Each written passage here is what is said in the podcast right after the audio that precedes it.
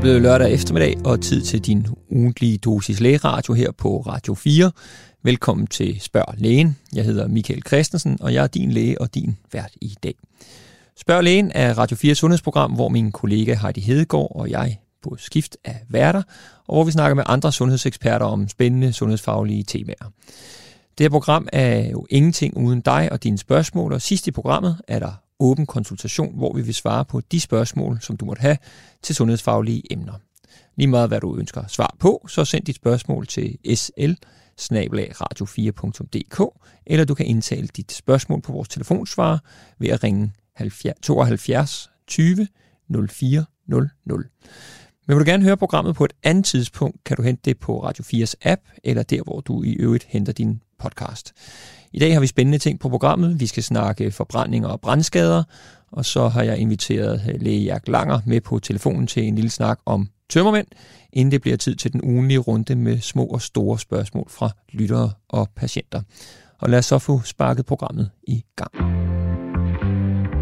Det er sommer, og for mange er det sommerferie.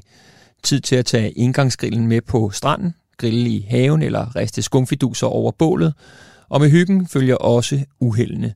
Forbrændinger på hænder og andre større skader medfører henvendelser både til mig ude i min praksis og til skadestuerne rundt om i landet. Nogle gange er det sort uheld, og andre gange er det decideret ufornuft, der er årsagen.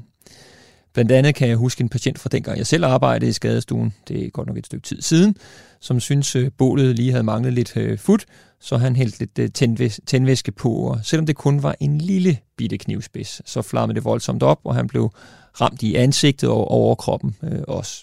Heldigvis blev der reageret hurtigt, og han er kommet så godt. Nu er det ikke kun grill- eller bålulykker. Hvert år omkommer ca. 60 personer ved brand. Mange flere overlever heldigvis, men dog med men, såsom beskadiget hud eller amputationer. Og for ikke så lang tid siden vågnede en af mine egne patienter midt om natten, hvor der var brand og røgen bølgede rundt i huset. Han fik desværre en forbrænding på det ene ben, og huset brændte ned, men heldigvis klarede han sig. Dog har han nu mistet et par tæer på grund af brandskaderne, han har smerter i fødderne, og på grund af, at han har ligget stille i længere tid, har han mistet mange kræfter, som han først nu er ved at bygge op igen, mens han i øvrigt bliver genhuset. Huden er et fantastisk organ fyldt med masser af receptorer, der kan opfatte berøring. Den er med til at styre din krops temperatur, og så har huden en evne til at hele og regenerere, altså genskabes, så skadet hud kan blive velfungerende igen. Til gengæld er der også tilfælde, hvor forbrændingen kan være så alvorlig, at det kan koste livet, eller hvor der er behov for hudtransplantation. I dag skal vi kigge nærmere på brandskader og forbrændinger. Jeg håber, du som lytter vil få fif til, hvad du skal gøre, hvis du oplever en forbrænding, og måske også bare blive lidt fascineret over, hvad der sker i huden, og hvordan vi behandler brandskader. Ja, som nævnt, så er sommertid lige med, at grillen skal trækkes frem, og grillmesteren troner almægtigt ved grillen med sin iskolde øl og nyder solen og duften af grillede pølser og bøffer. Alt er idyl. Farmand vender sig lige om for at få lagt et par ting på plads, måske rydde noget af børnenes legetøj op, og så inden han ser sig om, så hører han et hyl. Og så vender han sig om, og så står lille Ida på 2 år skrigende og grædende og tager sig til hånden. Mor kommer løbende, og sammen så kan de se, hvordan Idas hånd nærmest momentant er rød og hævet. Ægte sommerklassikere fornægter sig ikke. Hver sommer kommer både unge og gamle danskere til skade, både ved grillen, ved bål eller bare ved andre brandulykker. Og i dag så vil jeg kigge på, hvad man skal gøre, hvis uheldet er ude, og enten du selv eller en anden har pådraget sig en forbrænding. Og så skal vi høre lidt om, hvordan det foregår, hvis man er på en brandsorgsafdeling. Og til at hjælpe mig med det, så har jeg Christian Lang, afdelingslæge i plastikkirurgi og specialist i brandsårsstudiet. Velkommen til, Christian. Tak. Christian, du er læge på brandsårsafdelingen på Rigshospitalet, og der får I jo nogle af de allersværeste forbrændinger ind. Men hvis vi starter i det mere almindelige, hvad skal Idas forældre, som jeg nævnte før, hvad skal de så gøre? Ja, altså det vigtigste, det er jo egentlig helt gængs førstehjælp. Og der tænker vi jo meget det der med, det er standsulykken. Og i tilfældet her, du beskriver, som jo er en klassiker, handler det jo om egentlig bare at få noget vand på hånden hurtigt. Formodentlig er der jo ikke noget, der kan gå videre galt lige umiddelbart, ikke? Men hvis man kan sige, hvis der havde været brand i noget, handler det om at slukke det, og det er det der standsulykken, eller hvis der havde været noget med en elskade, så sørg for at få slukket elden, inden man går derover. Men ellers så er Det vigtigste, og det er næsten det eneste, du kan gøre, det er at putte vand på. Mm. Og hvordan er det nu med det der vand der? Altså, hvor lang tid, hvor længe, hvor koldt, hvor varmt? Ja, altså man kan sige, at vandet tjener to formål. Det tjener først og fremmest i egentlig at bremse den skade, der er sket. Når du får en forbrænding, så har du noget energi fra, om det er ild eller en varm grill, der bliver afsat ned i vævet. Og den energi, den giver en skade i vævet. Så ved at skylle på det, så kan du ligesom prøve at tage lidt af den energi ud. Det er det ene formål, og det andet formål, det er egentlig det er vanvittigt godt smertelindrende. Mm. Og forbrændinger gør vanvittigt ondt. Mm. Så den tjener de to formål. Og det vigtige i forhold til, det er at få vand på relativt hurtigt. Og så skal det være lunken vand. Mm. Man kan sagtens sidde og give nogle antal grader, men det vigtigste er, at det skal egentlig også være behageligt at skylle med. Mm. Hvorfor skal det ikke være koldt? Jamen, det skal det ikke, for man kender jo godt, lige så snart vi er ude i koldt vejr, så sker der det, man får lidt hvide fingre, og blodkarrene trækker sig sammen ude i det, vi kalder periferik, eller man... Det gør det jo helt normalt yderst ude i huden, ikke? Og det gør det jo også ved en forbrænding, hvis man skyller med noget, der er for koldt. Så hvis du gør det, så kan du egentlig også forværre den skade, der er. Så derfor skal man passe rigtig meget på med ikke bare putte is på eller sådan noget, for det gør det altså ikke bedre. Så egentlig det skal være sådan lunkent vand, og så må man justere lidt på det. Men der er ingen grund til, hvis du kan skrue det lidt op, og det stadig er behageligt, så er der ingen grund til at sidde og fryse. Mm. Og så må man sige, at netop hvis det er lidt større forbrændinger, så kan man altså hurtigt også blive nedkølet ved at sidde og skylle med for store arealer. Ja, så man skal ikke sænkes ned i et badekar med isvand? Nej, det vil have. Så gør det først galt. Hvad med, hvis vi nu fortsætter lidt med at blive med den helt standard, så at sige, håndforbrænding på barnet, ikke? Altså, så ringer forældrene jo til mig for eksempel i lægevagtstelefonen eller til skadestuen og siger, jamen nu har vi skyllet i en halv time, hvor længe skal vi blive ved? Altså man siger, hvis man starter med at skylle lige med det samme, eller umiddelbart efter at skaden er sket, så giver det faktisk ikke mening, og så kan du ikke begrænse skaden meget mere, så behøver du ikke at skylle mere end 20-30 minutter, så har du egentlig gjort det, du kunne for at begrænse skaden. Men som sagt, så kan det jo være rigtig godt at bruge det som smertestillende behandling. Mm. Og det er nemt at have, alle har adgang til det, ikke? Så på den måde kan du sagtens risikere at skulle skylle flere timer. Mm. Men sådan regelret at begrænse skaden giver det ikke mening at gøre det mere end de der 20-30 minutter. Mm. Og så kan man sige, at hvis du ikke kommer i gang med at skylle, så ved man, at der kan være en gavn af det op til 3 timer efter, og så anbefaler man at skylle noget længere tid. Men det er for sådan noget dyre studie, vi har. Så... Og hvis man nu venter, altså pointen er vel også, at fordi man har brændt sig, så er der stadigvæk, som du siger, energi i vævet, så det kan stadigvæk nå at udvikle sig mere, end hvis man når for skyllet. Ja, præcis. Ikke? Så det gælder om, at, sådan, at hvis man kan fjerne lidt af varmen igen fra vævet, ikke?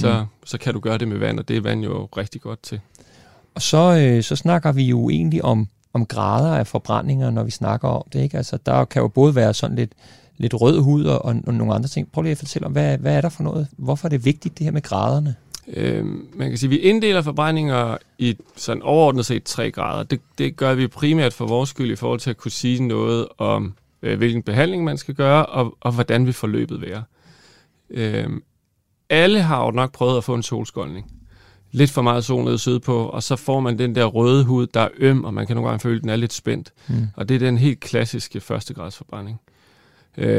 Hvis man så går skridtet videre, så kommer vi over det, der hedder en andengradsforbrænding. Og inden hos os opdeler vi det både noget, der hedder en overfladisk og en, dyb, men sådan for lægemand, skulle jeg sige, så er det mere den anden grads forbrænding, man støder på. Og der ser man det med sådan, at man får det lidt ligesom en vabel, hvis man har fået det på foden ved at gå lidt for langt. Altså man ser, at der kommer noget væske under, huden adskiller sig ligesom, og typisk vil den hud der også ryge af i forbindelse med forbrændingen. Mm. Og det er sådan det klassiske på en anden grads forbrænding, hvor det øverste lag hud ligesom ryger af.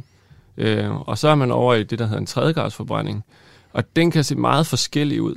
Og det er egentlig også noget med skadesmekanismen at gøre, at det kan man næsten forestille sig, at der er forskel på, om man får flammer lang tid på hud, eller en flæskesteg, eller hvis man er lang tid nede i kogende vand, der vil huden reagere vidt forskelligt og se forskellig ud. For nogle gange kan den se hvid ud, nogle gange kan den se brun ud, eller nærmest sådan lidt over i det rødlige også. Så den kan man sige, er egentlig sværere at se.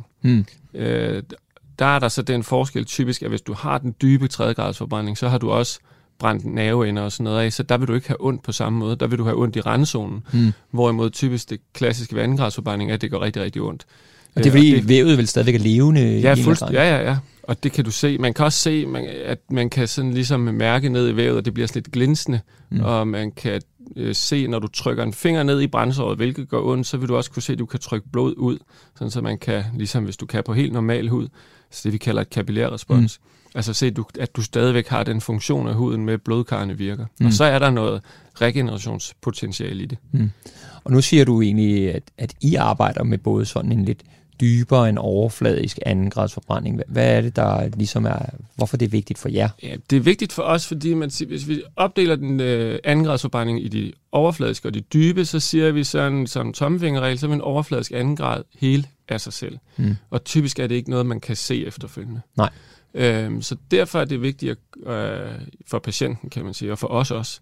Og den tredjegradsforbrænding er noget, der vil hele. Det kan godt hele af sig selv, men over sådan måske længere end 3 uger. Og det, der er problemet, er, at i al opheling, så er der arvævsdannelse. Og jo større overfladen er, jo mere arvæv er der, og det vil kunne trække på andre strukturer. Og så er det, man skal gå ind og vurdere der, om det er så lille, at det kan få lov at hele ved det, der hedder skrumpning, eller om man skal gå ind og kirurgisk hjælpe det på vej. Jeg vil meget gerne snakke om det kirurgiske, og hvilke behandlingsmuligheder der er senere. Det kunne være rigtig spændende. Nu nævnte du selv det her med, at der kunne komme noget væske under huden. Vi snakker også om sådan nogle, det der hedder bulle, eller de her blærer, der kommer frem. Hvad skal man gøre ved dem, hvis man er derhjemme? Ja, altså jeg vil sige, vi anbefaler, at man fjerner de her bulle. Fordi så kan der ikke samle sig noget bakterier og noget indenunder. Ulempen ved at fjerne bulægene er også, at så kommer det hud, der er rask, det bliver eksponeret, det kender man for en vabel, altså at det går rigtig ondt. Så vores anbefaling er helt sikkert, at ved de større forbrændinger, hvor der er en risiko for infektion, der skal man have det fjernet. Men hvis man har en lille forbrænning på en finger, så vil jeg bare behandle det som en vabel. Og det er simpelthen, fordi det gør alt for ondt, og altså... Hvad kan man sige, at få det sår eksponeret. Så er der selvfølgelig det, at man må sige, hvis du ønsker at skylle på hud, og der er bulledannelse, så får du ikke trukket, altså så vil du ligesom have en zone med noget væske, kan du sige, i den der bulle, hvor vandet ikke vil kunne komme ind og virke. Så det er selvfølgelig... Kan man selv prikke hul på den derhjemme, hvis man nu har et eller andet, der er steril godt nok? Den klassiske, du ved, med lige at brænde nålen af. Det kan man jo godt, hvis det er mindre, ikke? Men ellers anbefaler vi, at man tager ind på skadestue. Og hvad så, når man så har den her forbrænding? Altså hjælper det at smøre noget på bagefter? Nej. Er der creme og salver? Noget som helst? Nej, selve ophængsforløbet gør det ikke. Nej. Der er det egentlig med at holde det så rent som overhovedet muligt. For den største risiko i ophængsforløbet ved sådan noget der, det er infektion. Og infektion vil gå ind og skubbe til hele dit helingsforløb. Det vil give større iltbehov, og hvis der er noget af vævet, kan også gå til grunden, hvis det ligger på sådan lige en grænsen til at kunne klare sig. Så at hindre infektion er sådan set det vigtigste der i starten. Ja, og det man kan sige, det gælder jo så uanset, tænker jeg, om vi er nede i, det skal vi sige, første og anden grads forbrænding, men selvfølgelig også længere henne, hvis man har en mere alvorlig forbrænding. Fordi netop det her, i mange tilfælde, så er det jo heldigvis ikke noget, I ser og behøver at se af alle de her forbrændinger, fordi der er nemlig nogen, der jo bare er relativt overfladiske, men i nogle tilfælde går det jo også helt galt. Og så er der også flere brandulykker i hjemmene, hvis man skal sige det sådan, hvor man vågner op i et hjem med brand, og man har indåndet varm luft for eksempel, måske man også uheldig, at der er gået ild i tøjet. Kan du ikke prøve at gennemgå, når I får sådan en patient ind hos jer, der har været udsat for en brandulykke, hvordan er setupet? Jo, altså, jeg vil sige, først og fremmest er vi jo heldige inde på brændsårsafdelingen, at vi er jo et lille tandhjul i hele det store show, forstået på den måde. Vi har jo med det, lige det umiddelbare med selve brændsåret at gøre. Men det vil være sådan, at patienterne kommer ind præhospitaler, altså med noget ambulance eller helikopter, og kommer ind til os, og der har vi jo så typisk haft en eller anden kommunikation med dem, der står ude på skadestedet. Og der giver vi nogle råd og vejledning i forhold til, hvordan de skal komme ind. Og som du siger, så vil der nogle af patienterne derude, vil man præhospitalet vurdere, hvis de har kunne have en forbrænding i de øvre luftveje, vil der være risiko for, at det kan hæve op, og så kan det hæve så meget, at det lukker til, at luften kan passere forbi, igennem luftrøret. Så der kan man finde på at simpelthen bedøve dem og lægge et rør ned i luftvejene. Men så vil de komme ind til os og blive modtaget nede i Rigshospitalets traumecenter, hvor der er rigtig mange mennesker. Og der vil der være en traumeleder, der står for sådan selve gennemgangen af patienten. Og der står vi så med som med brændsår til at tage specifikt af det, men de kan have rigtig mange problemer, når de kommer ind. Og det er jo heller ikke sjældent, de har noget andet, nogle følgesygdomme med. Men der vil man så gennemgå det, og vi vil kigge på, som vi har været inde på, netop ved, hvad graderne er. Og så vil vi gå ind og kigge på, hvor stor er arealet, der er forbrændt. Ja, hvordan vurderer man det med arealet? Jamen, man kan gøre det på flere forskellige måder. Man kan sige, ens hånd, siger vi, er cirka 1%. Så på den måde kan man sådan måle ud, selvfølgelig med patientens hånd, hvor stort området er, der er forbrændt.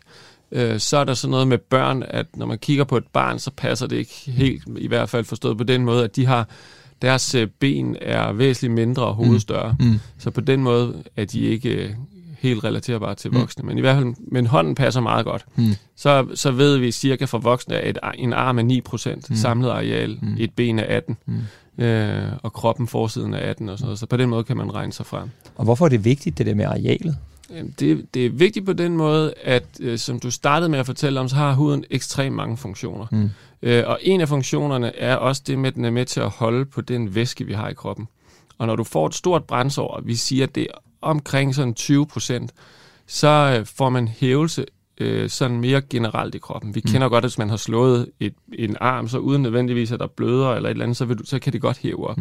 Og det gør det egentlig også med et brændsår, men det bliver så helt generelt i kroppen, at der kommer en væskeudsivning i kroppen. Og når du taber væske inden for blodbanen, så er det, at så falder dit tryk, og pulsen stiger og prøver at følge med. Men det tab af væske kan simpelthen være så stort, så man får sådan en kollaps. Ja, og simpelthen så man får et chok. Ja. Og derfor er det vigtigt for os at vide, fordi med den mængde væske, du taber, så er der nogle udregningsformer, sådan, så man kan sjuse sig ind på, hvor meget væske skal man erstatte hos patienten.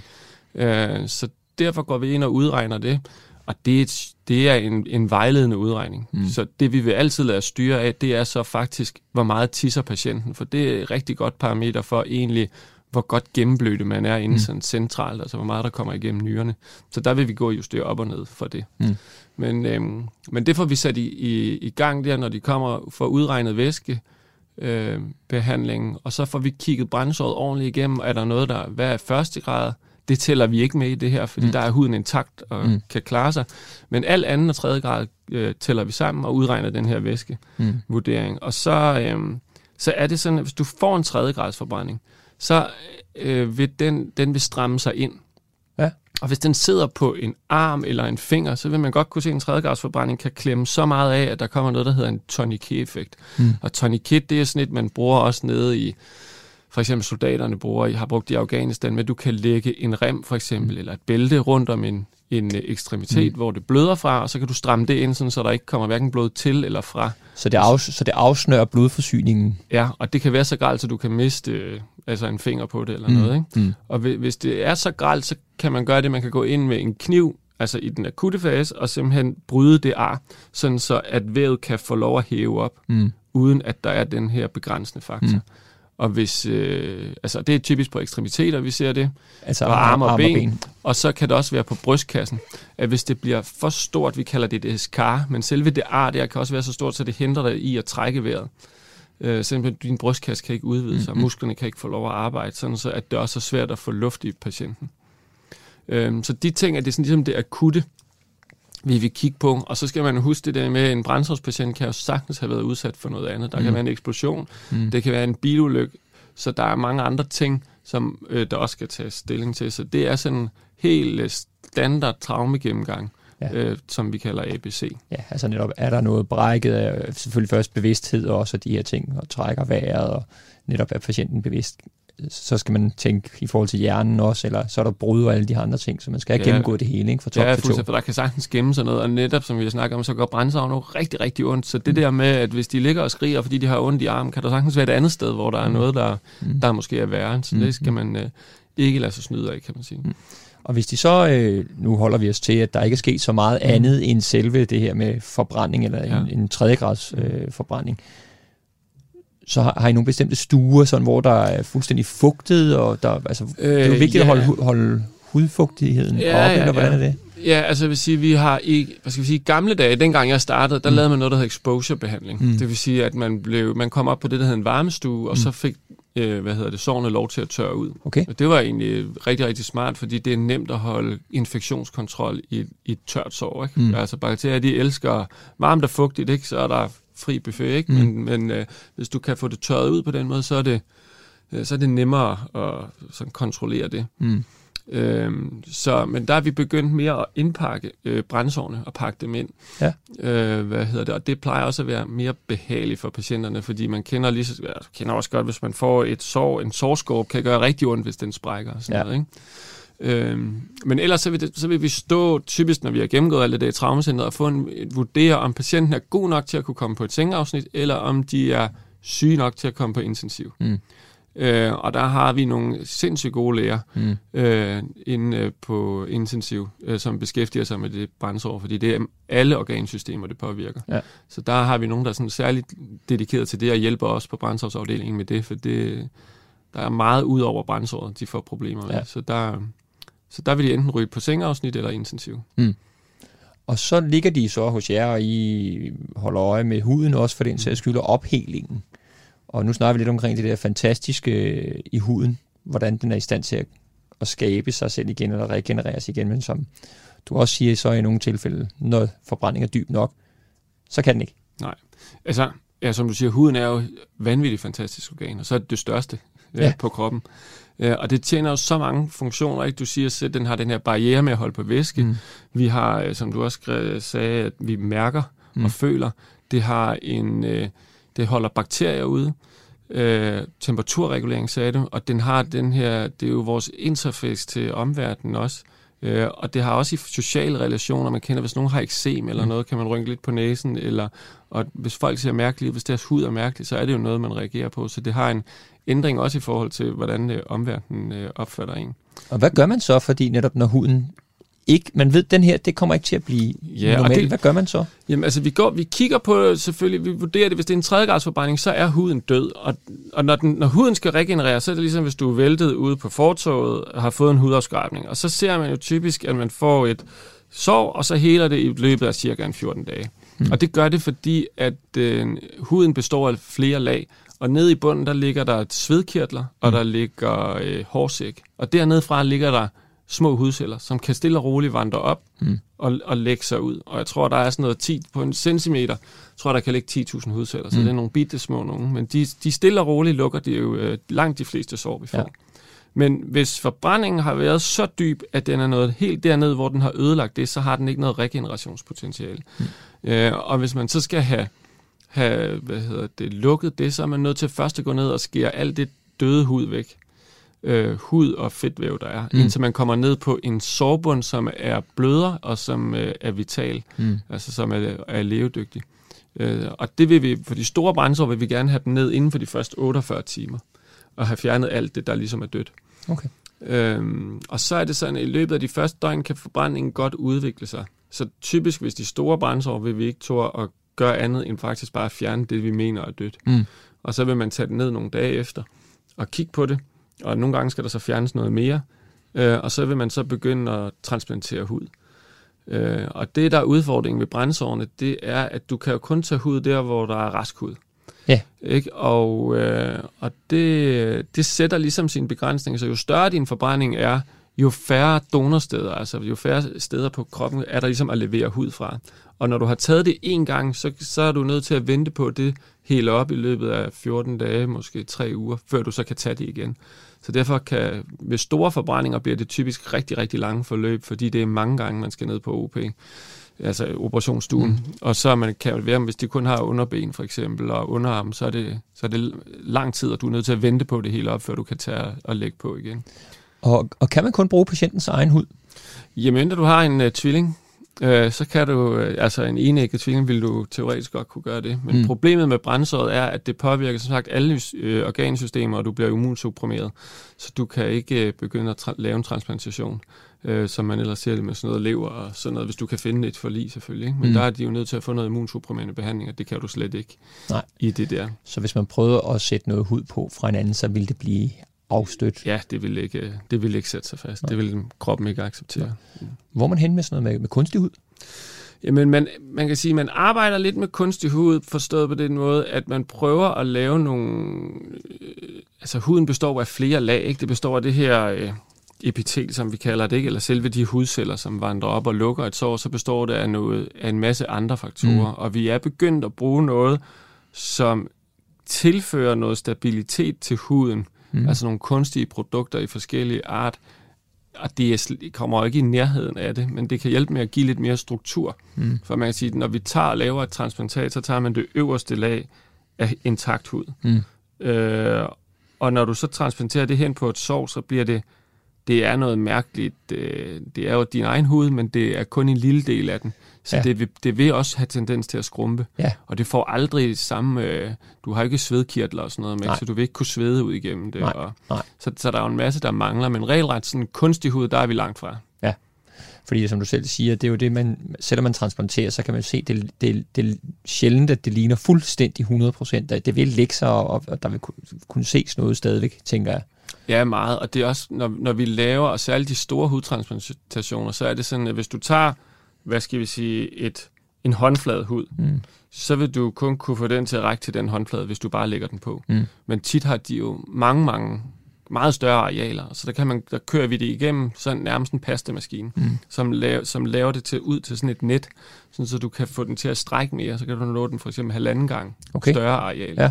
Og det tjener det formål, at dels vi kan lukke et større areal, og så gør det, at for at huden skal gro fast, så er du nødt til at have fuldstændig kontakt med dit underlag. Mm. Det vil sige, at du skal have fuld kontakt med dit sår, fordi hvis det begynder et sår at producere væske, eller der kommer blødning, så vil det skubbe transplantatet væk, og så vil der ikke komme karopvækst i det. Mm. Så derfor er det ekstremt vigtigt, at det har god kontakt, og hvis væsken ligesom kan løbe ud imellem hullerne, så har huden kontakt, og så gror det væsentligt bedre fast. Men det gør så også, at du får et helt andet resultat. Så man kan sige, på de små børn, hvor at det områder, ansigt, måske hænder og sådan noget, der prøver vi ikke at køre det igennem den der maskine, men simpelthen sidder og laver nogle bitte små huller i det selv, for at prøve at gøre det kosmetiske resultat bare lidt bedre. Det lyder som om, der er meget sådan fin mekanik i det her. Og sådan lidt, ja, lidt er der, men det er måske den del af plastikkirurgien, der er sådan mest grov faktisk. Ikke? Okay. Altså, men det er jo særligt i starten, når vi skal have fjernet alt det her hud der. Der er det nogle store operationer. Er der noget specielt, der har gjort hvad har gjort størst indtryk på dig ved at være på sådan en brændsårsafdeling?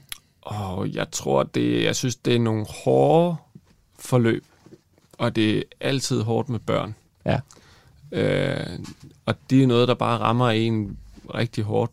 Også, altså, det gør det selvfølgelig, når man også ikke har børn, men når man selv har børn og sådan noget. Og kan se de der forældre, hvad situation de står i, og hvor langt forløb. Og det er ikke bare lige gjort med den indlæggelse, fordi selv når vi er færdige med at lave det, vi skal, så vil arrene trække sig, de kan have behov for at få løsnet ar og udstrammet dem og sådan noget ved noget kirurgi, så man ved, det er langt, de har igen. Mm. Så det synes jeg er noget, der godt kan sætte sig. Omvendt vil jeg sige, at så er der, at vi begyndt at lave sådan noget brændsårslejr, hvor at, jeg har kun været med en enkelt gang selv, men til La Landia, hvor de får lov at være sammen, nogle af børnene, og få kigget på hinandens ar, og snakket lidt med os og sådan noget. Og det er som behandler sindssygt givende at se, at selvom at du har nogle udfordringer med dine ar og udseende, at så kan du stadigvæk få noget af at rutsche i en vandrutsjebane, og der er masser af ting i et liv, som er altså rigtig, rigtig godt, og det kan godt være, at det ikke bliver helt normalt liv, men du kan sagtens få et godt liv, og det er jo, ja, så det er sindssygt givende, fordi man kan godt stå og synes, det er op ad bakke, altså når man står i det. Som du selv siger, det viser også netop det der med det kosmetiske, og hvad det gør ved både en selv, eller ved andre, den måde, man ser på hinanden på. Så. Ja, og det...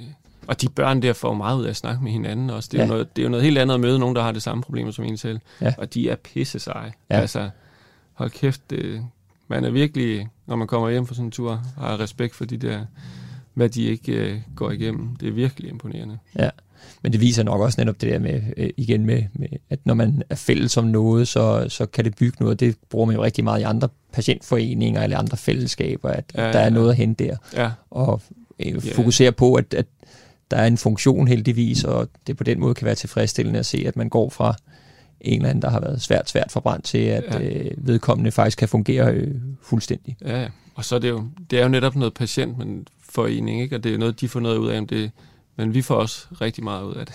Ja.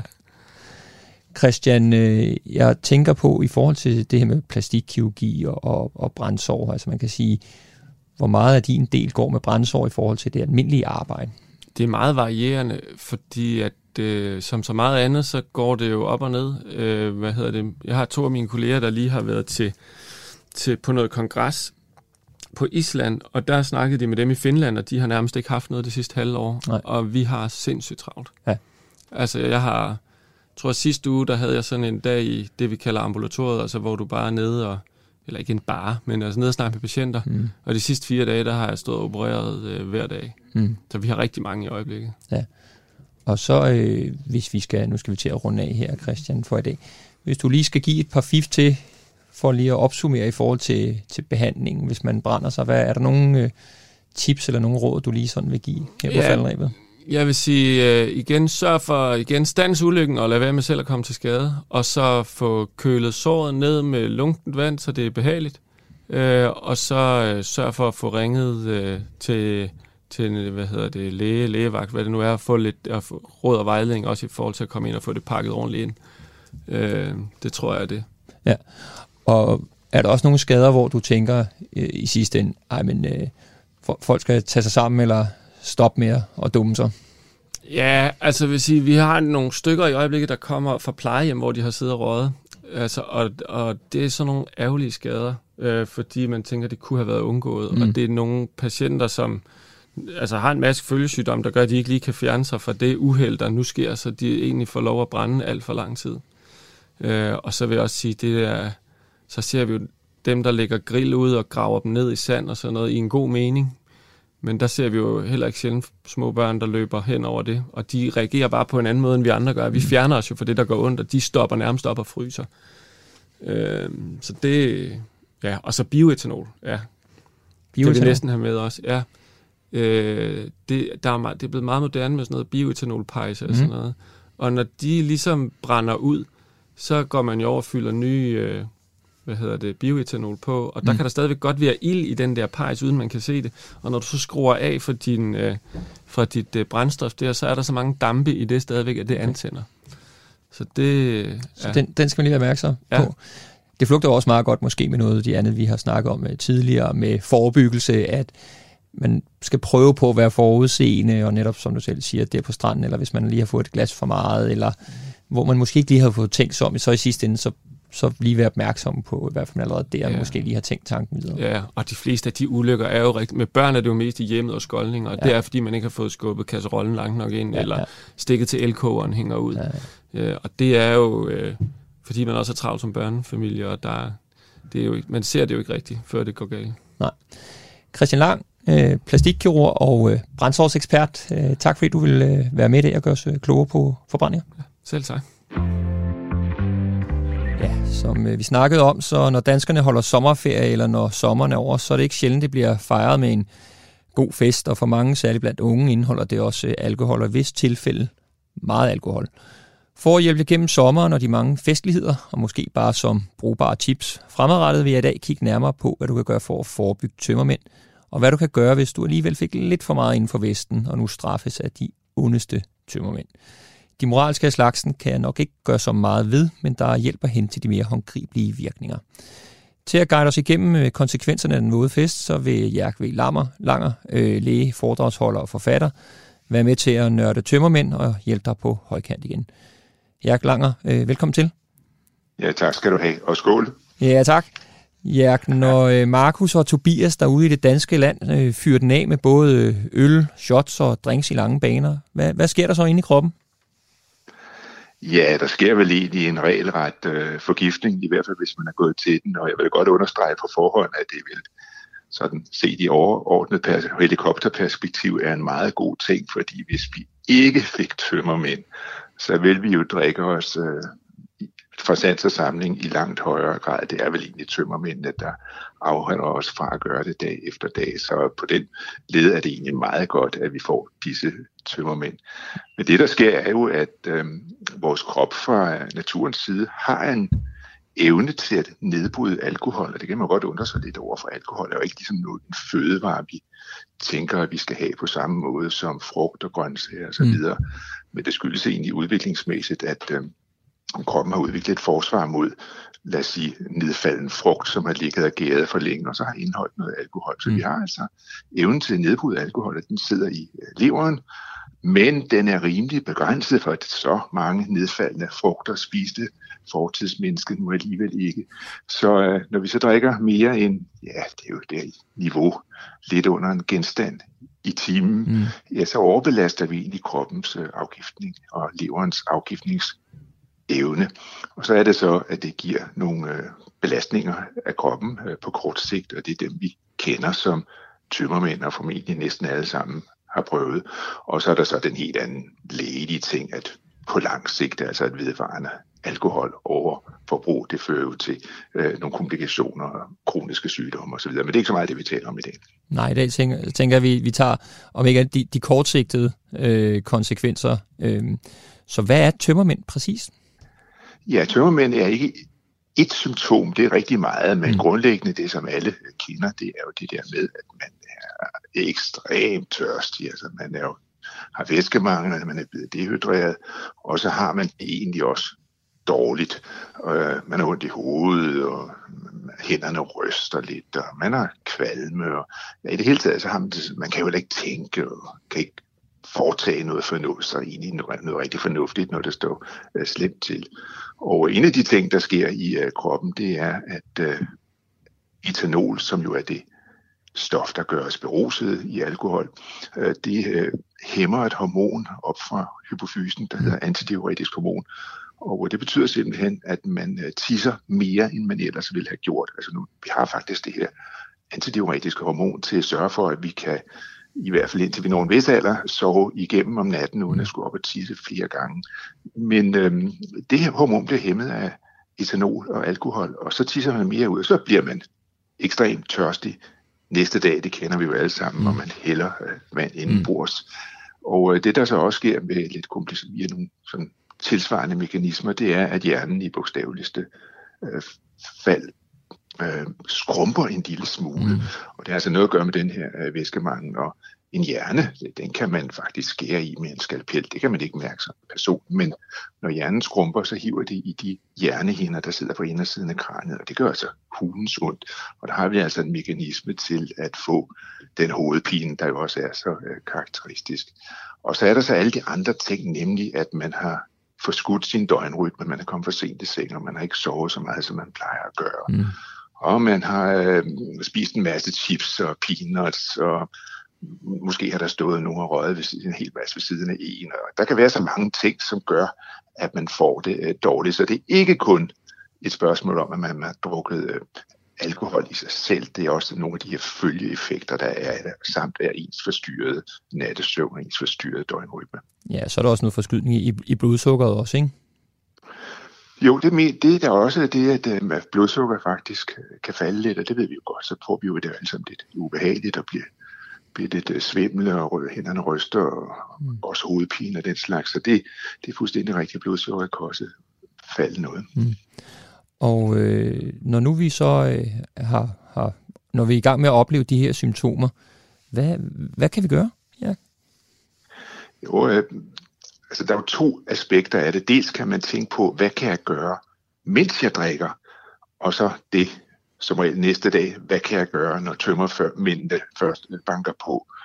Og når vi tænker på, at væskemanglen jo spiller en enorm rolle for de tømmermandssymptomer, man får, så er det jo meget nærliggende, at man husker at drikke en masse vand. Og sådan en meget god tommelfingerregel, det er jo det der med, at hver gang man har drukket en flaske eller et glas, hvad det nu er, man drikker, så kan man også alkohol, så tager man også et glas vand ved siden af. Det hører med til et godt middagsselskab, at der står masser af vand på bordet, men når man så er til festival eller sidder til en grøn koncert, eller hvad det nu kan være, så er det jo ikke sådan vandet, man husker og samtidig sidder man måske også ude i solen og dehydrerer endnu mere. Det er jo egentlig en af baggrundene for, at det plejer at gå galt den slags steder. Men en rigtig god ting er at drikke masser af vand. Mm. Det er også vigtigt at spise noget undervejs, selvom man ikke kan sparkes til sin lever, så den bliver super ekstra effektiv til at nedbryde alkohol, så kan man godt sætte mere gang i den. Der er nogle studier, der viser, at hvis man sørger for at spise noget med lidt substans undervejs. Hvad er lidt substans? Ja, sådan lidt tyngde i, det kunne være en burger eller et eller andet, sådan altså ikke et salatblad, der kommer man ikke så langt med, men det er noget, som giver leveren lidt at arbejde med i omkring stofskifte, så kan det faktisk også gøre den lidt bedre til at nedbryde alkohol, og dermed også holde promillen nede, og ikke mindst forebygge tømmermænd. Men det er altså ikke der, man vinder noget. En anden ting, man kan tænke på, det er, at ikke alle alkoholiske drikke er lige gode til at give tømmermænd. Jo mørkere det er, og det vil typisk sige et glas rødvin, eller cognac, eller whisky, jo mørkere de er, jo mere tilbøjelige er det til at fremkalde tømmermænds symptomer. Og det har noget at gøre med, igen, at det ikke kun alkohol i sig selv, etanolen i sig selv, der giver problemerne. Der er også andre ting i, der er noget. Der er blandt andet det, vi kender fra gamle dage som træsprit, som der godt kan være en lille smule af, også i moderne alkoholiske drikke.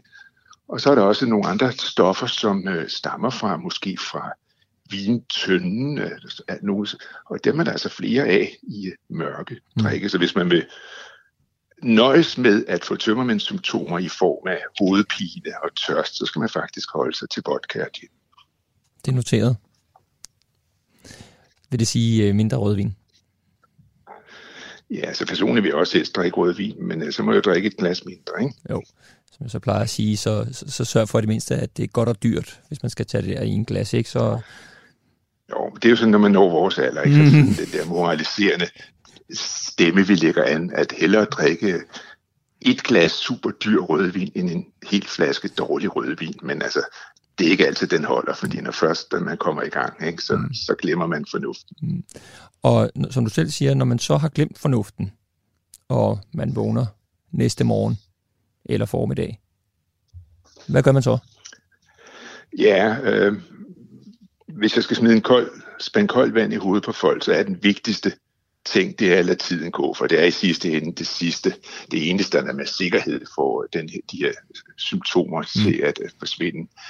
Og så skal man så også, fordi at væskemangel er så essentielt, sørge for at drikke noget væske. Så en meget god ting er, når man lige inden man falder omkuld om aftenen i sin seng, eller måske en anden seng, hvem ved, så lige at få drukket et par glas vand, så har man lige rustet kroppen til allerede begynder at rehydrere i løbet af natten. Men ellers så gælder det om at få noget vand eller noget te, at drikke, hvad man nu har lyst til. Kaffe kan også godt være fint til at komme i gang, men man kan godt have lidt irritationer i maven, altså i mavesækken, og der er det måske ikke sagen med rigtig mange kopper kaffe. Måske kan man putte lidt mælk i eller noget for at mildne det lidt, og mælk er jo også en meget god ting, fordi det har en syreneutraliserende virkning i maven. Ja. Så det er altså vigtigt at få noget væske, det er vigtigt at få noget at spise, vi talte lidt om i går, vi skal sætte skub på leveren, og så synes jeg også, det er helt i orden at tage en hovedpinepille, vi kan jo kalde den tømmermandspille i den sammenhæng, og det er jo et typisk paracetamol, altså panodiller og den slags.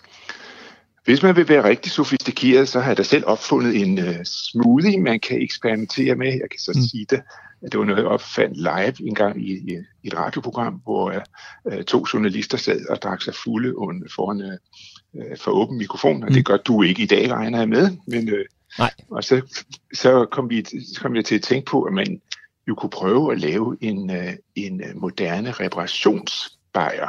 Og uden at det skal være en biokemiforelæsning, det her, så er der faktisk lidt, der tyder på, at man ved at drikke en lille smule alkohol, kan mildne tømmermænds symptomerne lidt. Det betyder egentlig, at man gør dem mildere, men også længere. Men hvis man gerne vil det, så kan man jo prøve det som jeg kalder en banan-vodka-smoothie. Og alkoholen får vi altså her i form af en lille smule vodka. Det skal ikke være ret meget, bare en lille smule. Og det er jo igen, det er en lys drik, det vil sige, den ikke er så slem omkring tømmermænd. Og bananen, ja, den indeholder faktisk nogle stoffer, som vi i hjernen kan omdanne til serotonin, og det er jo det, der i populærmedicinen hedder det lykkestof, eller det humørløftende stof. Så får man, skal vi kalde det, lidt mindre ondt af sig selv. Og så får man, og det kan man så lave i en smoothie med noget, et eller andet, som at den ikke er så irriterende for mavesækken. Så det er en mulighed, man i hvert fald kan bruge, men så meget om tiden og væsken og noget mad og en hovedpinepille, det er langt det vigtigste. Og som du selv siger, altså selve reparationsbajeren, altså hvis man nu så ikke har adgang til hverken bananer eller vodka på det tidspunkt, altså, den der gammeldags reparationsbajer, er der noget om det? Den forlænger det lidt? Ja, altså det er sådan noget indviklet noget i biokemien. Det har noget at gøre med, at vi også i almindelige alkoholiske drikke har stoffet metanol, altså kendt som træsprit, som man jo gerne vil fjerne, fordi det er et meget farligt stof, og det der i før i tiden gjorde, at man i hjemmebrænderierne i Sverige og i Finland sagde, at de efterhånden blev blinde, fordi de fik alt for meget metanol af deres hjemmebrændte sprut.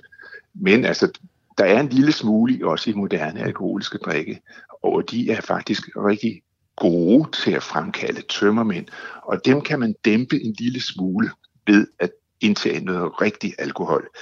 Men det skal altså ikke være ret meget, og du kan ligesom forestille dig, det er man trykker lidt på kurven, så den bliver ikke så høj, tømmermændskurven, men så bliver den til gengæld længere, så man må sige, at man forlænger symptomerne en lille smule. Hvis vi nu gerne vil fremskynde det lidt, altså fordi der er nogen, der siger det her med gode råd også, altså det her med kan man svede det ud? Ja, det tror jeg faktisk ikke. Jeg synes, det er en rigtig god ting ikke at ligge foran tossekassen og se Netflix hele dagen. Jeg synes, det er en rigtig god idé at komme udenfor og få noget lys, også for at blive lidt friskere. Også gerne røre sig lidt. Lad os kalde det en rask gåtur i skoven med en flaske vand i hånden, så man sørger for at dække væskebehovet. Men det der med at gå ud og løbe, eksempelvis en rigtig lang tur og svede igennem, ja, hvad gør man egentlig? Man gør det, at man bliver dehydreret yderligere, det vil sige, man rent teoretisk kan forværre tømmermændene en lille smule. Og så er der en anden ting, som folk ikke tænker på, nemlig, at selvom vi er blevet ædru efter en heftig nat i byen, så er vores krop ikke fuldt restitueret på koordination og egentlig fornufttænkning. Og man kan se, at selvom folk er fuldstændig ædru eksempelvis, så kører de dårligere bil, når man tester dem under nogle forsøgsomstændigheder. Man kan se, at de nemmere at køre over i den modsatte bane og den slags. Så det vil sige, at der er en overrisiko for at uheld, og hvis man går ivrigt til den i sport. Og der har faktisk også den konsekvens, synes jeg, at vi siger jo altid, når man er ude, så lader man være med at køre hjem selvfølgelig i bilen. Det er fuldstændig indlysende, man lader nøglerne ligge. Og så kommer man hen og henter den næste formiddag, hvor man jo til synligheden er blevet ædru. Man er faktisk ikke helt i orden til at køre bilen, men kan sagtens bestå blæse ballonen, politiets ballon uden problemer, men det er ikke sikkert, at man kører optimalt, fordi ens koordinationsevne eksempelvis er svækket. Ja, jeg har et andet spørgsmål, som jeg også godt kunne tænke mig at få svar på faktisk. Det er det her med, at der er nogen, der snakker om, at man får hårdere eller flere tømmermænd med alderen. Er det rigtigt? Ja, den har jeg også hørt, og nu har jeg jo nået en alder, hvor jeg også har tænkt meget over det selv. Altså, hvis jeg må blive det personligt, så tror jeg ikke, at det betyder ret meget, at man får værre tømmermænd. Jeg tror, man bliver mere irriteret over at have tømmermænd, at man gider simpelthen ikke spolere næste dag. Og det kender jeg også fra mine børn, da de flyttede hjemmefra, så gad de ikke det der mere, fordi de vil også gerne have noget ud af weekenden. Så jeg er ikke sikker på, at der er en fysiologisk ting. Jeg skal ikke kunne afvise, at ens leverfunktion kan falde lidt med årene, det kan da godt være. Men jeg tror faktisk også, der er en anden årsag, at nemlig, at når man bliver ældre, så vil man i højere grad, end da man var ung, gå over og drikke lidt mørkere drikke. Altså man vil sidde med de ordentlige rødvine, de tunge rødvine, der skal en cognac til, eller måske to. Altså man kommer til at drikke de mørkere drikke, som jo er mere tømmermændsfremkaldende. Så det kan godt være, at det er det, der gør, at man føler, man har flere tømmermænd, end da man var ung, hvor man bare drak et eller andet lys, billig hvidvin eller noget af den stil. Og som du selv siger, så er der nok også nogle flere forpligtelser eller flere gøremål, så man kan typisk ikke bare blive liggende i sengen resten af dagen. Ja, jeg tror faktisk, det spiller rigtig meget en stor rolle, men vil simpelthen ikke. Jerk, nu tænker jeg, nu kan vi så alle tage til fest, velforberedt og bevæbnet med tips mod, hvad der kunne følge en våd aften, eller bare lidt for mange drinks i sommersolen.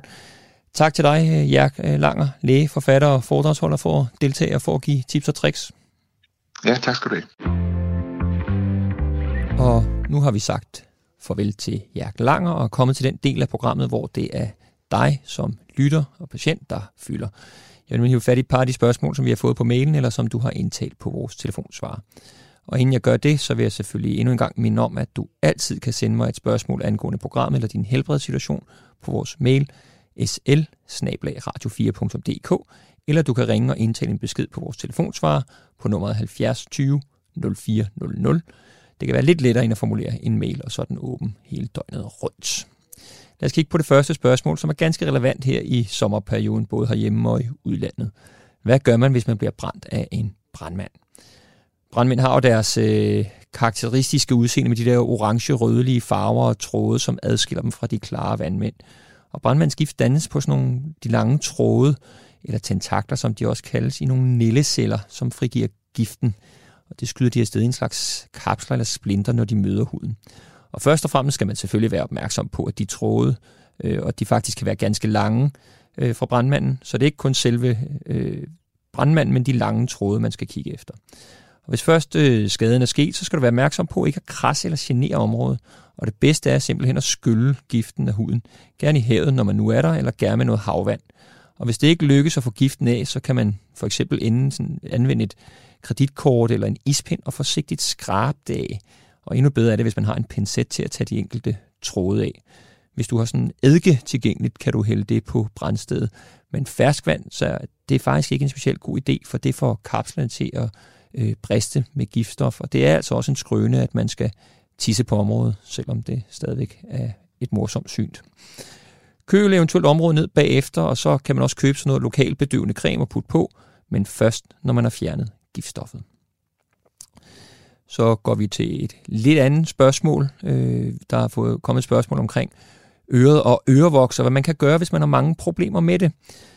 Først og fremmest så kan man ikke undgå ørevoks overhovedet, da det er både naturligt og en nyttig ting. Det opfanger støv, smører huden og hjælper med at modvirke infektion i huden i øregangen.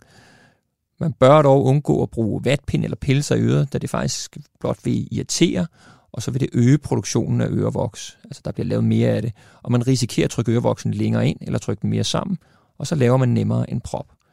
Ørepropper og høreapparater kan også medvirke til propdannelse. Hvis man så desværre oplever, at der har dannet sig for meget ørevoks, og man har propfornemmelse, kan man prøve at dryppe med lidt madolie eller babyolie, mens man ligger på siden, og lade det være nogle minutter. Det kan blødgøre ørevoksen. Man kan også købe nogle andre blødgørende produkter på apoteket. Hvis det ikke virker, så kan man prøve derhjemme med sådan en øreskylleballon, som man også kan købe på apoteket. Og hvis man stadig ikke kan få has på ørevoksen, så kan din egen læge måske hjælpe dig med at få skyllet øret og få løsnet proppen. I det tilfælde er det en rigtig god idé, at man har dryppet sine ører med olie nogle dage op til. Det gør det lidt nemmere at få skyllet. Jeg har haft en patient, der spurgte mig om, hvad det egentlig er, jeg lytter efter, når jeg stetoskoperer på hjertet, altså når jeg lægger mit stetoskop på brystkassen. Jeg tænker, det var et godt spørgsmål, som der måske er flere, der har tænkt over. Når jeg lægger mit stetoskop på patientens bryst, så kan jeg selvfølgelig høre hjertet slå. Det gættede du nok. Men mere specifikt, så kan jeg faktisk høre de lyde, som udgør hjerteslaget, og man kan faktisk høre flere lyde. Det vi kalder første hjertelyd og anden hjertelyd. Og det lyder lidt sådan her med, det lyder sådan, dudum, dudum, dudum. Og de to hjertelyde er to forskellige ting, og den første hjertelyd, det er, når hjertet trækker sig sammen, og så kan man høre klapperne mellem forkammerne og hjertekammerne lukkes. Den anden hjertelyd, det er, når nogle andre klapper lukker sig, efter at hjertets sammentrækning er færdig. Det, der sker inde i hjertet, det er jo selvfølgelig, at blodet strømmer frit gennem hjertet og kommer ud rundt om i kroppen. Og når det strømmer frit, så laver det ikke det, vi kalder mislyde. Men når der er noget, der går skævt, når der er forhindringer eller klapperne ikke lukker ordentligt, så kan jeg høre de her mislyde på grund af hvirvelstrømmene i blodgennemstrømningen. Der kan også opstå anderledes strømning, hvis den er øget, den her blodgennemstrømning, som for eksempel ved feber eller andre sygdomme. Så der kan jeg også nogle gange høre nogle mislyde. Jeg kan også høre, om hjerterytmen er normal, eller om den er for langsom eller for hurtig. Og så kan jeg også høre, om den er regelmæssig. Hvis den er uregelmæssig, kan det være et tegn på atrieflimren, altså flimren af forkammerne eller andre rytmeforstyrrelser. Og når den er til stede, sådan en atrieflammeren, så er der altså en risiko for, at de her strømningsforstyrrelser gør, at blodet stagnerer lidt, og så kan der faktisk opstå en risiko for blodpropper. Så det er sådan den basale stetoskopi, som jeg bruger i min dagligdag. Så kan jeg i øvrigt tilføje, at stetoskopet blev opfundet i 1816, så du lige får lidt ekstra viden at gå med ud i weekenden på, da den franske læge René Laennec brugte et sammenrullet papir til at forstærke lyden fra en patients hjerte til sit øre. Det var det fra dagens program. Jeg håber, du er blevet klogere på brandsår og forbrændinger, og at du fik suget lidt ny viden til dig omkring tømmermænd, så du er bedre rustet, hvis nu sommerferien lige får en tand for meget med fester. Mit navn er Michael Christensen. Jeg var din vært i dag. Oliver Breum var redaktør. Vi lyttes ved næste gang.